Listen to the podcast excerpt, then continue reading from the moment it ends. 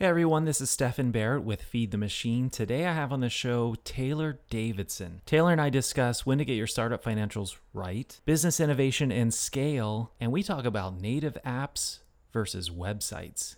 That's today on Feed the Machine.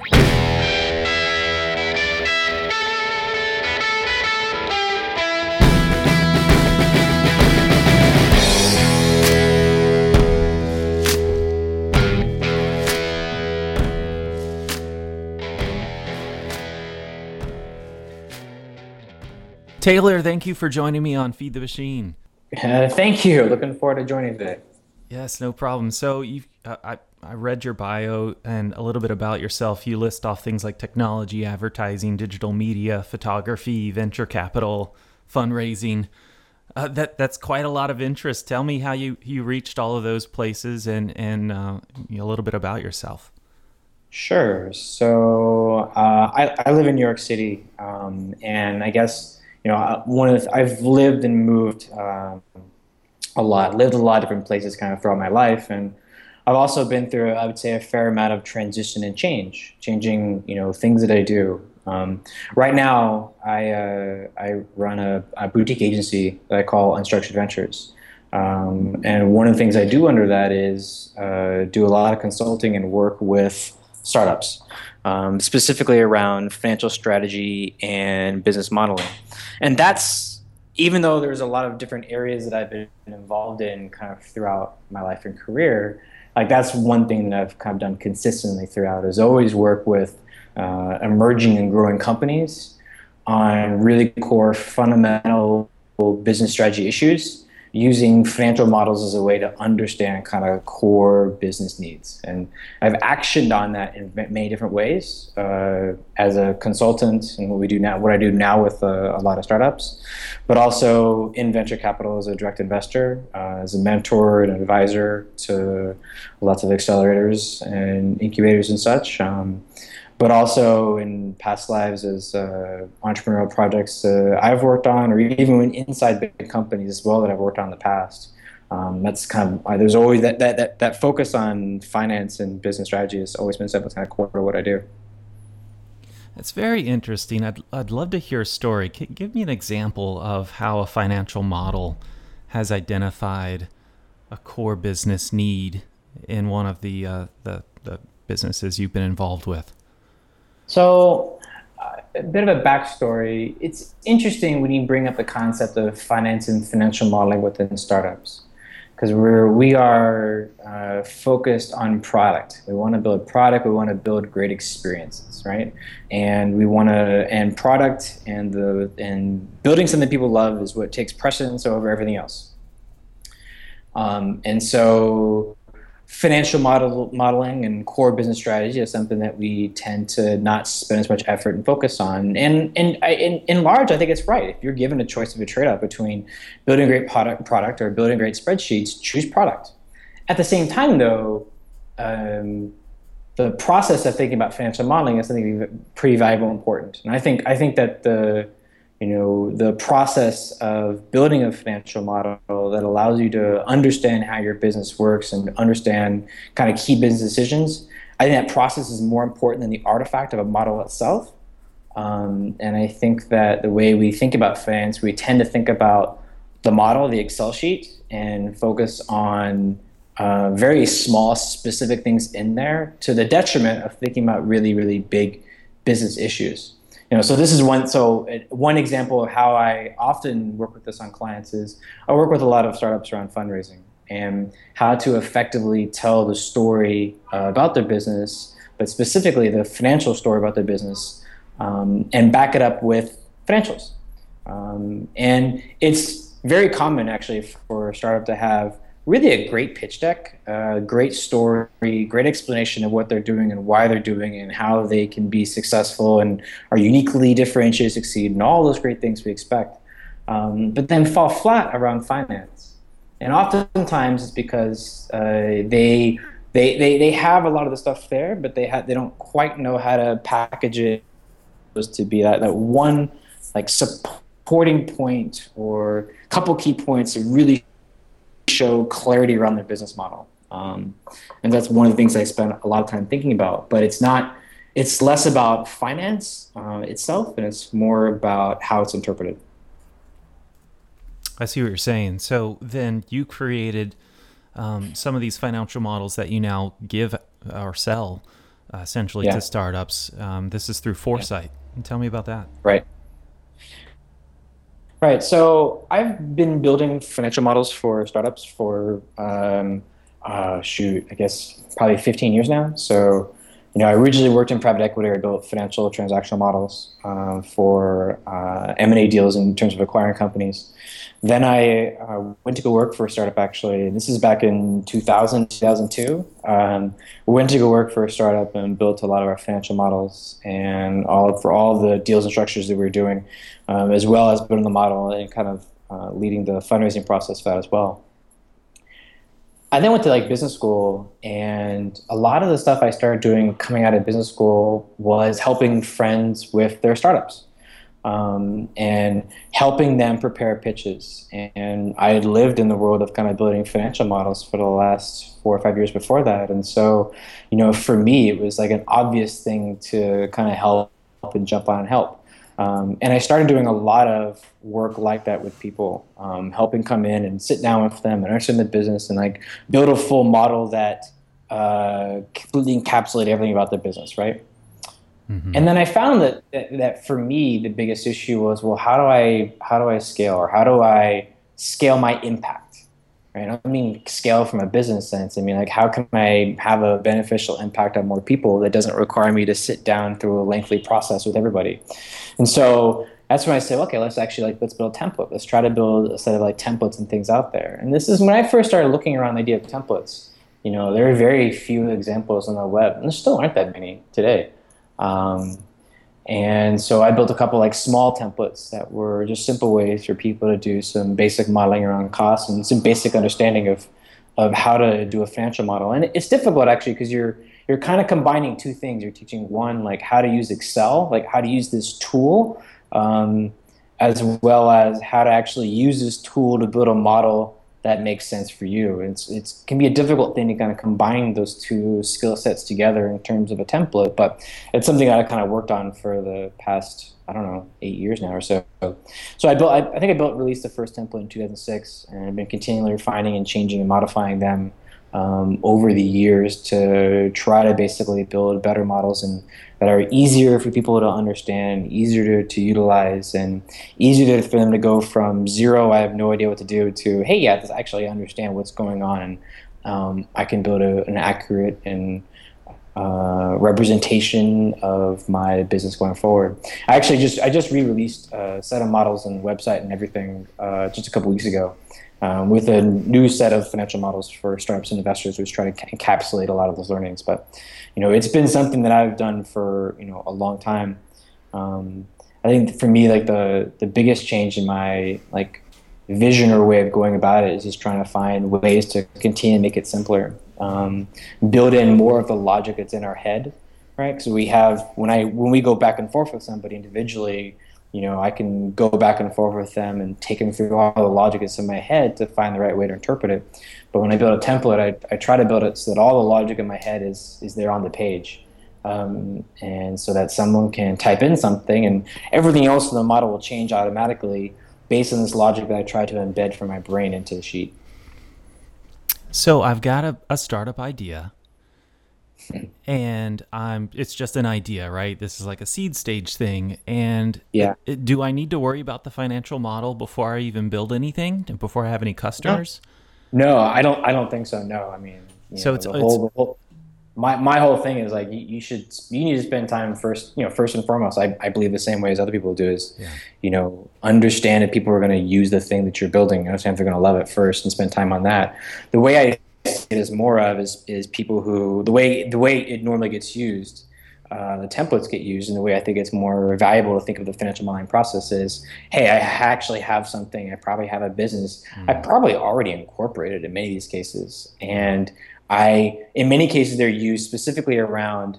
I need to build a financial model because I need to raise money, mm. right? I need to raise, and I need to raise money, uh, I need to be able to generate a vision of the future that I can show investors and I can show that I know what I'm talking about, right?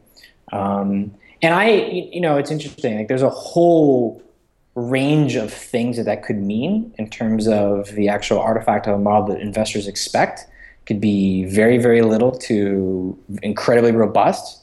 Um, and I think that depends in a lot of ways in terms of the own experience uh, level of investors. Um, but at the end of the day, though, like I, I, always say that you know once you come to that point, you need to be able to tell a, a story that makes sense about your business, and you know some bit of a financial projection is kind of necessary for that. And so this is really to, the, to that end. It's about growth stage startups, startups that have traction that, like you said, need to now go raise money. On the subject of raising money, is it ever a good idea to try to raise raise seed stage money then? What do you mean? Like in the very beginning, where uh, you don't have uh, maybe maybe the startup doesn't have a fully built product yet. Well, I mean, so so just so you know, like I, I do spend a lot of time working with outside of the actual financial modeling. I spend a lot of time working with startups on fundraising. Mm. Um, I used to work as I used to uh, work as a venture capitalist and do direct investing into seed and A startups, and I do a lot of advising for that uh, kind of currently. Um, I actually uh, investor. I'm an investor in residence at Venture for America, which means I help a lot of their alumni and their startups coming out of their uh, a lot of the fellows that are coming out of their program uh, help them start companies. And so, like, this is a specific thing that I spend a lot of time around. Mm-hmm. Um, my, I, I tend to think of it as, you know, the process of raising capital is the process of convincing somebody that you're going to be able to build something successful and that they should be a part of this. Mm-hmm. Your process to convince somebody is going to be, and your ability is going to be, and the things you need to use to convince somebody is going to be drastically different depending on who you are, who you're talking to, what you're building, whole other set of variables. You know, if you, you know, if you have other aspects to yourself and to who you are and your past success or uh, relationships with investors that go outside of that, um, then you may not need to have something built, right? You may be able to raise money earlier. Yeah. If you don't have that, and you, you then you'll probably need to do more to build something to prove to somebody, say, yeah, I can build this you know. Um, but I, so I don't think it's a simple answer. Uh, I think it's something that's more fundamentally based upon, you know, what do you have to do to convince somebody that that you're this is going to be successful, and that's going to be, that's going to be very different for all different different sets of people. Yeah, and speaking of successful products, you've got people like or companies like Google, Apple. Uh, uh, huge companies now, um, and uh, the Internet of Things becoming more and more popular, and more and and as it grows bigger. But yeah. we, have got this scenario of data privacy, and you wrote recently about this idea. Um, the Google and the Apple model are now starting to become very, very different. Uh, what's yeah. Your, what's your take on that? Yeah, uh, it's a really interesting thing. Um, there's definitely a world. There's we, we've been living recently in this world where uh, more and more data is a key competitive advantage for a company, right? The more I know about you, uh, the more opportunities it gives me to know more about you and deliver a better, a, a better service for you. Um, and this has been a, I think, the thread to a lot of the rise of the big data economy and all the companies that are building out there doing that. Um, I can tell you, I've seen tons of pitch decks over the years where companies say, "Hey, we're going to do this thing, and we're going to have we're going to generate all this great data about somebody, and then we'll f- basically use it for something." Mm-hmm. You know, but the problem has always been they've always been a little less clear in terms of how they're going to utilize it. Right, so we've been built a lot of the the premise around big data has been um, built up on this idea that we will find a way to utilize it later on down the line. And I think what's kind of happening is we're getting to a point where people are starting to recognize some of the negative repercussions that come from that. You know, I think we're perfectly comfortable like um, putting data out there and more bits about ourselves if we feel like we get something back in return for it. Um, but I think in many cases, and for a lot of the products out there, we haven't seen that. We, if, you know, we don't. We use something. I don't really know how my data is being used. I don't really know if it's being kept safe. I don't really understand how uh, giving more information to myself helps helps me get a better service or experience back in return. And so I think we've seen other companies like Apple per se say, hey, you know, it's not necessary. Use it as a as a bit of a competitive positioning. Um, uh, response to that to say, you know, we don't need all of that. Like, we don't need all that data to be able to deliver and build a better service, or we're going to use data in a different way, which is what I, I think Apple is actually doing. Uh, there's an example, actually, a company called Cotap. They do uh, enterprise-based messaging. They actually, I think, just last week or so, announced that the default for their enterprise customers is for I'm going to get the exact the exact details wrong, but uh, the default is for for all the data to be deleted after I think two weeks. Wow. Right. And, and right, and they're basically saying, hey, you know, we don't, you know, all the data doesn't have to be stored. Um, there's no necess- necess- no real necessary reason for uh, everything, all sorts of like basic communication to be stored forever. Um, so the default is you can as an enterprise you can turn it you can change the default but the default is for it to, to turn off and they're calling it cotap clear. And i think we're going to see more examples of that right? I think we see this in like this like passwords. Mm-hmm. like a lot more companies don't want to use passwords as much. Um, i mean apple's already taken a little bit of this approach uh, with apple pay and tokenization right? So I mean, Apple Pay is built upon the premise that hey, when we when you use Apple Pay for transactions, you know your actual credit card information is not being shared with the merchant, right? They're just sharing a, a, unique token which is shared, and you know since your payment information isn't actually being shared with the merchant, your payment information can't be stolen. And I think that's kind of underpinning a lot of a lot of the ideas out there behind companies like Apple that are saying, hey, we're not going to keep all of your data um, because if your data isn't there, then it can't be stolen, it can't be hacked, it can't be taken from you, um, it can't be misused. Um, and so I think Apple's taken a very different position there. Now, I will say though that you know bringing it back to the Internet of Things things side is, you know, a lot of the Internet of Things applications out there are saying, hey, um, I guess it's I think Benedict Evans wrote, wrote about this, but it's the the difference between the clever cloud and the dumb sensors right? So a lot of the Internet, the Internet of Things devices are really cheap, ubiquitous, uh, basically dumb sensors, which are able to sense information and send it back to a cloud, and the cloud does all the processing and uh, understanding at that level, and then deliver a service back to an individual based upon that. Um, I don't think it's out of out of line to expect that we'll see a lot more smart sensors and smart sensors that can do processing of data uh, um, without having it sent to the cloud.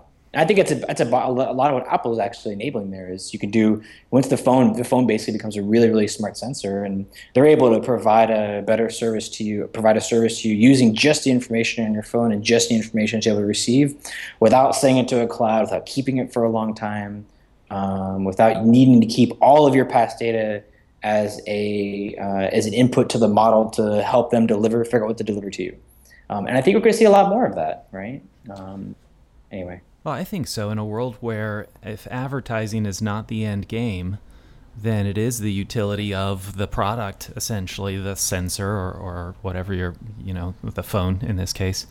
It's going to be the utility of that that people are buying, that people are paying for. Well, I mean, I, I don't, I don't think that that means that there's not the scope for advertising-based models. I just think they're actioned differently you know definitely yeah i mean so the approach of apple is hey buy a product from us it's going to give you all these amazing things that you can do with it oh and by the way we we don't need to monetize advertising to do that uh, I mean, they still have very, they have, well, I mean, yes and no. I mean, they still have, you know, uh, uh, significant advertising based businesses to them. You know, I, I think that what they're saying though is saying, hey, we're not going to share your data with everything. And I think that that's something that fits a lot of the trends that are happening in the third party and uh, the advertising technology ecosystem as well. I don't think that you have to. I mean, the advertising industry is built, built on this premise that give me more and more and more and more data about people, and I'll be able to deliver better and better and better ads. And you know, I think we're reaching some of the limitations of that, or people are understanding that, hey, I don't necessarily need to use quite as much data or quite share as much data with other sources. I can use what I'm, what I have, and what I'm, uh, what I'm able to directly observe, like the idea of like first-party data, uh, very effectively. And I don't really need to use all their data out there. So, you know, keeping less data doesn't mean that you can't have an advertising-based business model, but it does mean that you act on it differently. You may not use the same quantity or or of data in the same way.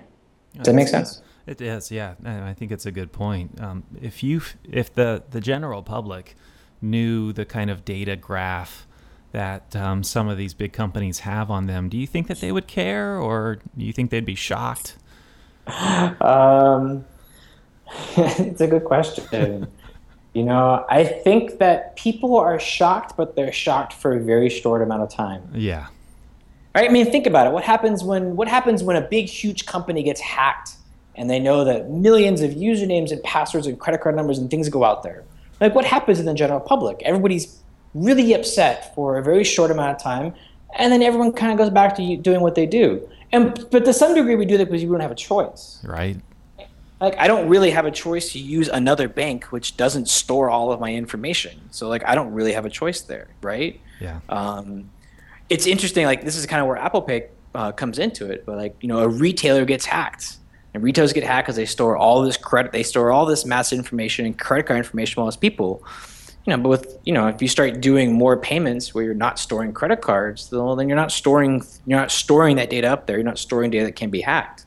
Um, so I think there is a scope for uh, us to make smart changes in how we give data to uh, third parties, you know, like our retailers, our banks, and everyone we get services from.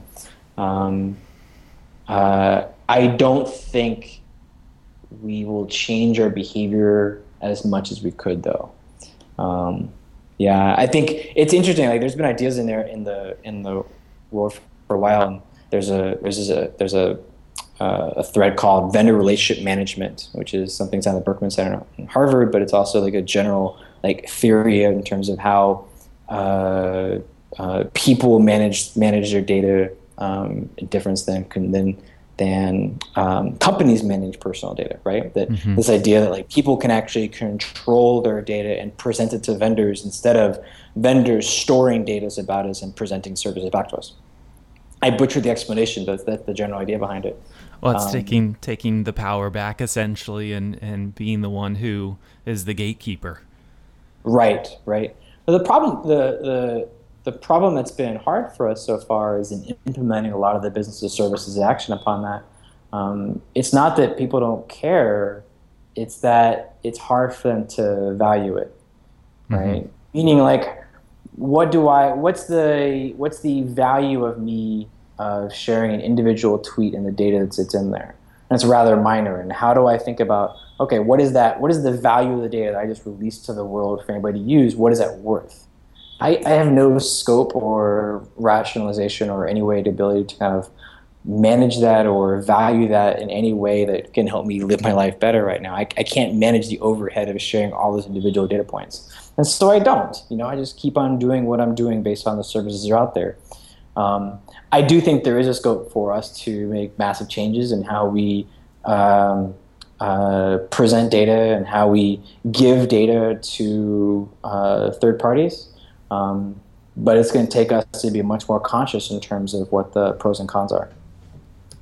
Another topic around big data is this concept of machine learning, um, mm-hmm. which moves into artificial intelligence. Mm-hmm. Um, I read an article recently about this is now the next big race of the big tech companies, Google, Microsoft, Apple, is uh-huh. this idea of artificial intelligence. How how connected does that have to be to the data about us to become useful? Do you think? Uh, well, I, I mean obviously, you know, having access to data is a part of that, right? Mm-hmm. Um, obviously, these companies, a lot of the technologies that they're building to building, you know, various forms of AI, all from I would say AI-enabled technologies like machine learning, uh, deep learning, um, uh, smart agents, and that side, all the way towards you know weak AI and potentially like other former, stronger forms of AI in the future. You know, access to data is a key part to enabling a lot of those technologies to have any meaning, right? You have to have lots of data uh, to be able to learn something from it. So, you know, I think that it's a it's obviously a necessity. Um, I do think at some point though, once you're able to once you're able to build effective models, and really what a, a lot of the ways that companies are utilizing AI is to uh, build models around uh, around people's behavior and be able to build increasingly personalized models ba- based on their behavior. Um, and I think once you're able to build models, you're able to discard or not use data, not use as much data as before, mm. right? I don't, I don't think that this idea that all this data is out there will always be stored and, and maintained and locked up. I don't think that's going to stay the same. But I think we'll be able to be more effective in understanding. Okay, we can start. You know, once we built models um, that underlie our services, we don't necessarily need all of the past data behind it as well. Yeah, no, I think that makes sense. And you talked about this idea of services, and I read where you were talking about um, the idea of the app, right? And so the experience yeah. on mobile screens uh, yeah. being a bank of apps that leads to independent destinations is is really kind of dying. And so the app, in a sense, isn't the destination anymore. You've got this unbundling effect, and uh, tell me your, your take on that and what you th- what you see out there uh, as far as somebody like Facebook's strategy and going out and, and acquiring a bunch of different apps that fit into an ecosystem. Yeah, this is an interesting topic. I mean, I, I think I wrote that about a year or so ago, and there's even been a ton, been a ton of changes in that area over the last year. And and to me, you can see that every uh, release of uh, new operating system devices by Google and Apple is based on this idea of changing how apps work and function. Right? Every new uh, every new announcement of uh, iOS has had uh, in the last like year or so has had pretty significant announcements around um, the functionalities in terms of um, how apps and the OSs interact with each other. That's basically what we're talking about, right? Mm-hmm. Um, and that's been a fundamental like underpinning that's been going through all the changes there. Uh, you know, and, and, there's been a lot of like great writing and thought about this. I think particularly because you know these apps are these are tremendously important apps that all of us use and open up every single day, and we care about how everything works. And there's a lot of money to be made in the ecosystem in terms of selling, delivering apps. And so the conversation around this manifests itself in many different ways in terms of what's the right way to to build an app or deliver an app and, and all the way down to, to market an app. Uh, I mean, personally, I feel like a lot of the changes that's going on are bringing the, uh, scope of getting getting rid of this idea of like siloed apps. You know, and I think it's actually gone. It's even gone more that with the recent changes by Apple. I think it's actually going even more that way than you know when I wrote about a year ago. That we're going more to the point of not necessarily needing uh, to open an app for a particular experience. You know, all the changes they're making around being able to actually Google has gone a little bit more about this recently, but being able to um, access or surf, I would say like access app experiences without even even having them downloaded, right? So it's able mm-hmm. to through the search functionality, it's able to pull up, you know, maybe an app that you haven't downloaded quite yet. Um, I, I mean, I wish I wish I knew what the future uh, told here exactly. Yeah. But I think that what we're building towards is where we are building towards an area that's more like the web.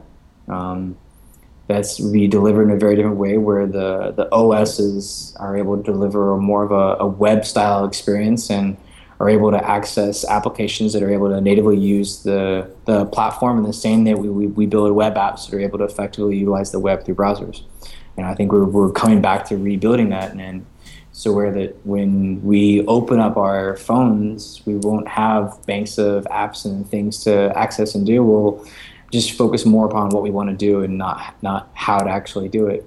Because that's the problem with a lot of these a lot of our experiences with apps now is you know, we can do a lot of great things, but it actually takes a fair amount of overhead from us to figure out how to actually do a lot of things. How do I get information from this app to this app? How do I, oh, I need to research this. Which app do I open to check it out? And then how do I compare it against another app, which I have to access through another interface and then click between the two, right? Exactly. Um, I don't think that that paradigm is going to exist for much longer. Um, I think the OSs are going to find a way to deliver that as a much more seamless experience throughout the OS, and you're able to see multiple responses and multiple information and multiple shares um, in a much more seamless way throughout uh, through the OS specifically.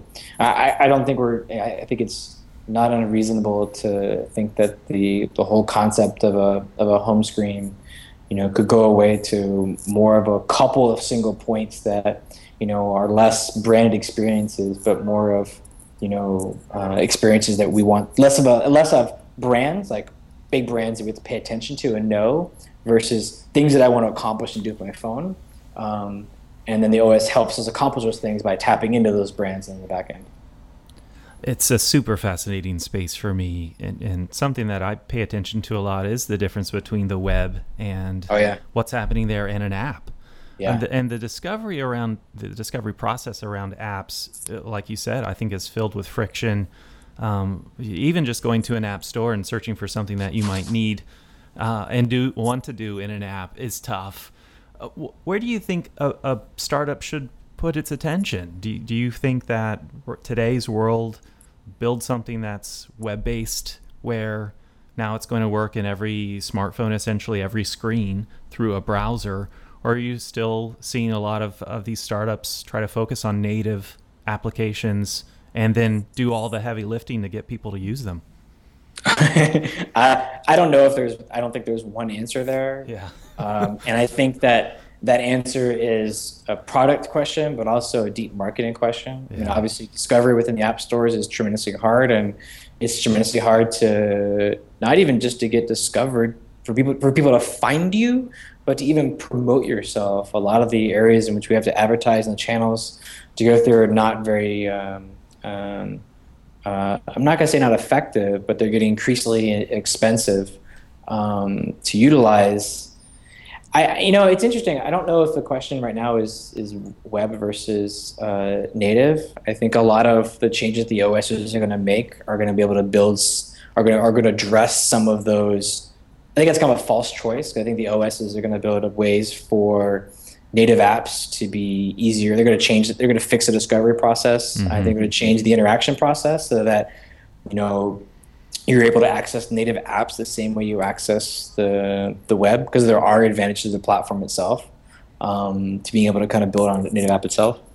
You know, I, in general, I think that I tend to focus on like what is, you know, the, my general construct is, you know, what what do all of us use every day, and, and where is all of our attention going? Where is our interactions going? And you know, if if, if you have to build things, you have to build products and services for the things that people are using. That's and exactly. the fact is, is that mobile devices are the things that we're all using, and it's not just in the U.S., but it's international.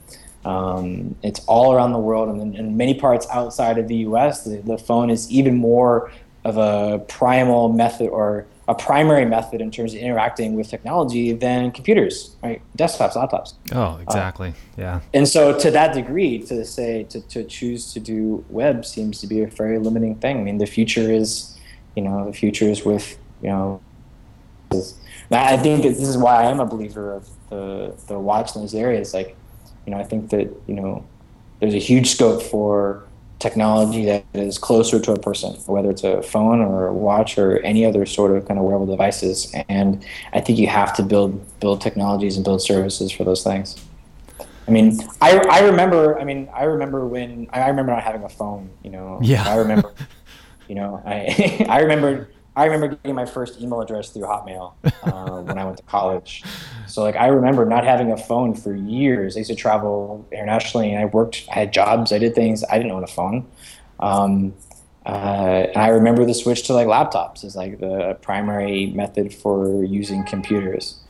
Um, and I, I, I just it's hard for me to see that you know seeing the the phone not being something that's not going to be an incredible driver to to business and, and, and everything in my lifetime. Oh, oh, it's it's amazing. You know, there was once upon a time if you were traveling and needed to talk to somebody, there's this thing called a payphone, which some people listening probably has has never seen one of these things. remember having to, to carry around change just to make sure you can call home. I remember I remember carrying a uh, I mean, I traveled internationally a lot. I lived abroad uh, during high school, and I traveled a lot uh, when I was younger and a lot uh, earlier in my life as well. Um, I we, I remember carrying calling cards mm-hmm. as a mm. way to kind of method and from payphones. Um, I also remember just asking people uh, just asking people on the street how to get places rather than looking at my phone. Exactly. Um, Getting lost is a thing of the past, and I don't miss that at all. I remember going into gas stations and asking for directions. You know, it used to be something you have to do. I remember going to bus stops and asking people, "Hey, how do I get from here to here?" Exactly. Uh, yeah. Well, the concept of um, web design or, the, or, just the web overall uh, being dead is another article that I saw pop up recently.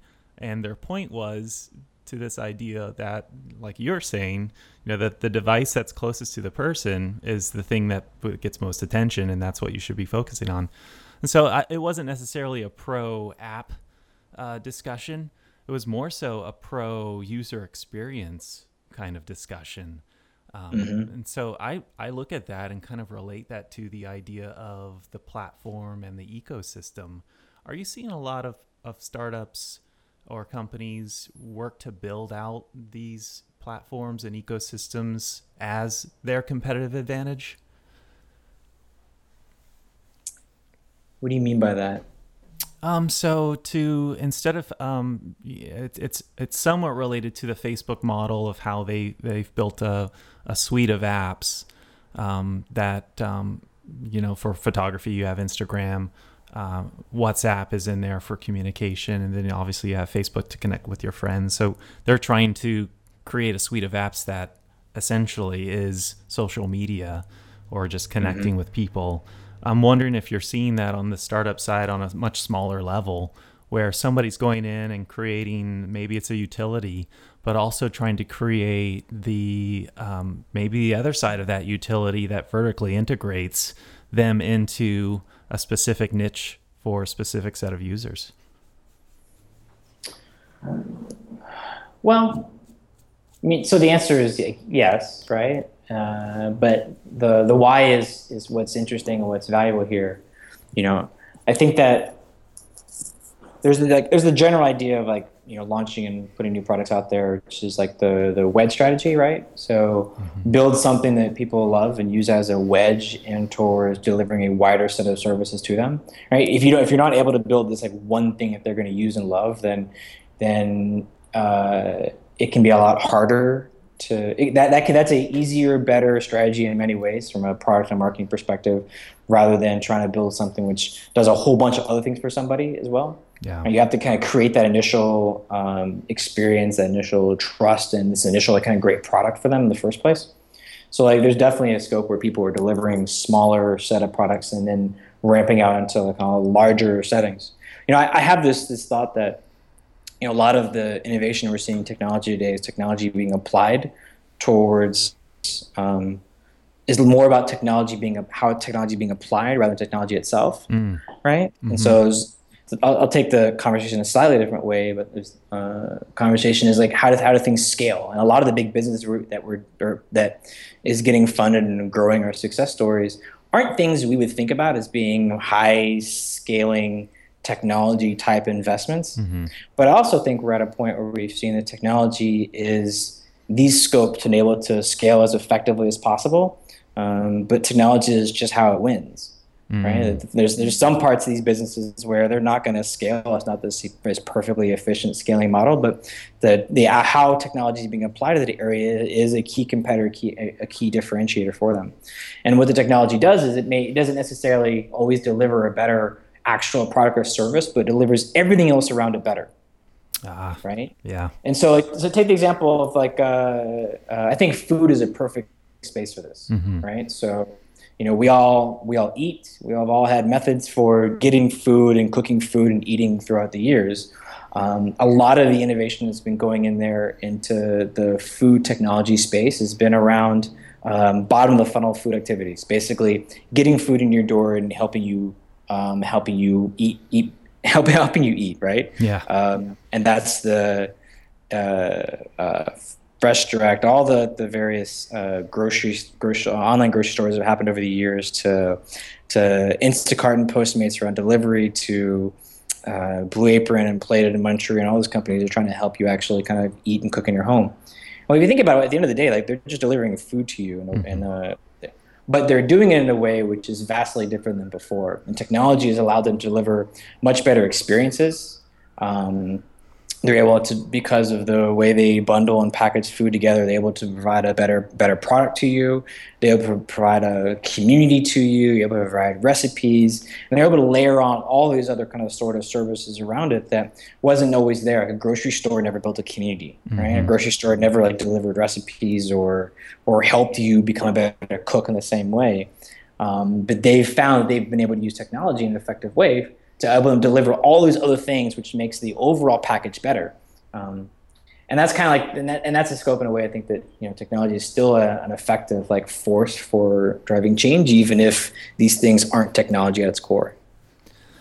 Yeah, I totally see what you're saying. And the thing about your example of food that I find fascinating is, you know, these startups, quote unquote, aren't being spun off by the big uh, grocery store brands in the world today. You know, they're being started by people who have that technology foundation and say, "Oh, look what we can apply technology to to create an experience unlike anything else."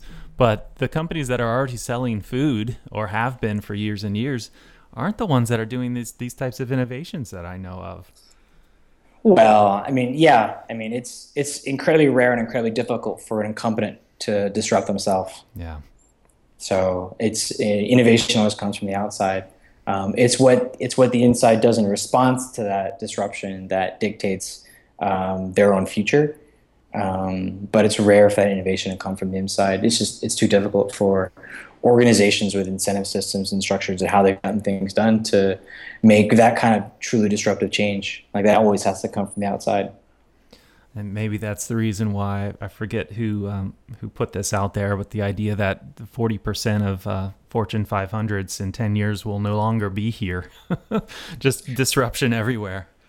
Well, you know, but that's always been the case. I mean, yeah. there's uh, I don't know the numbers to say. I actually don't have the numbers off my head to say if that's that pace of disruption or changes within the Fortune 500 has uh, significantly changed over the years. Mm-hmm. Unfortunately, I just don't know the data points but the fact is that change has always happened. Um, you know, and it's just it's difficult for companies to deal with massive shifts in how things work. Right? Economies change, and the key key ways in which companies have to compete and gain advantage over themselves. Um, those assets and things change over time. Um, you know, do you remember? Do you remember the New York Times the documentary a couple years ago? I forget what it was called, but talked about the New York Times. It talked about the difficulties in changing from uh, print to digital. Hmm.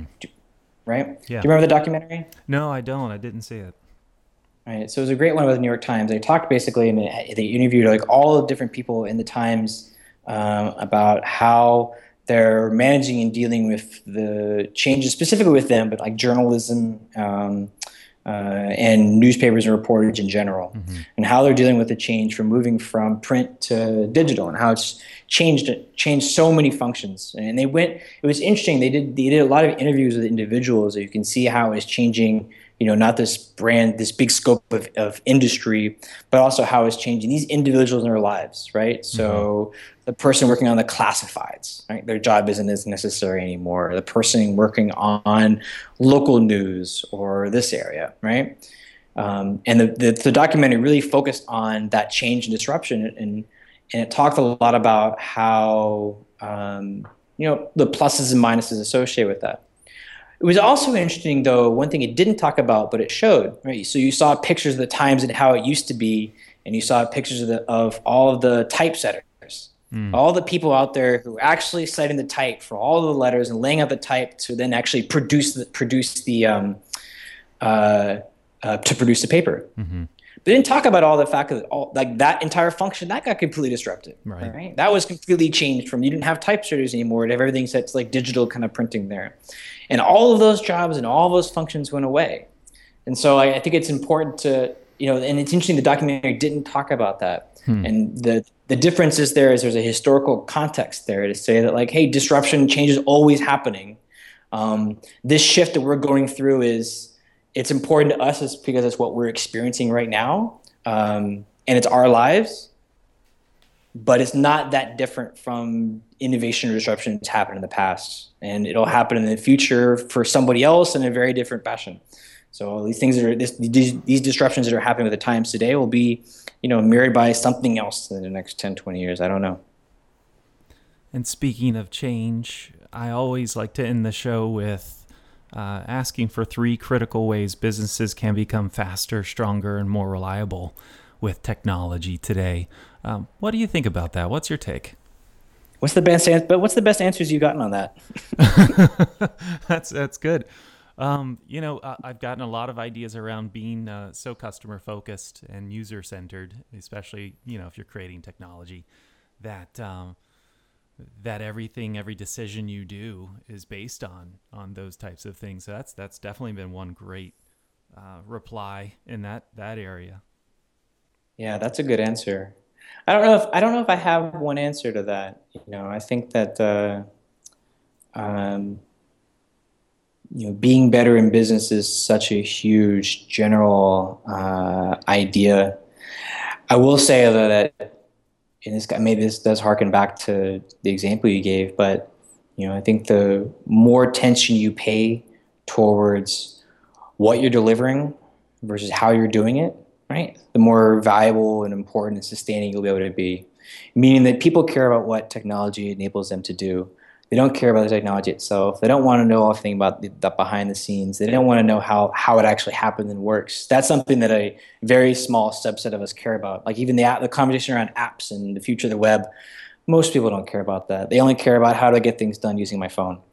Uh, and I and I think the more that we focused on just getting helping people get things done, the better we can be. Awesome. Well, Taylor, this has been a great conversation. Tell everyone where they can learn a little bit more about you and connect with you on the internet.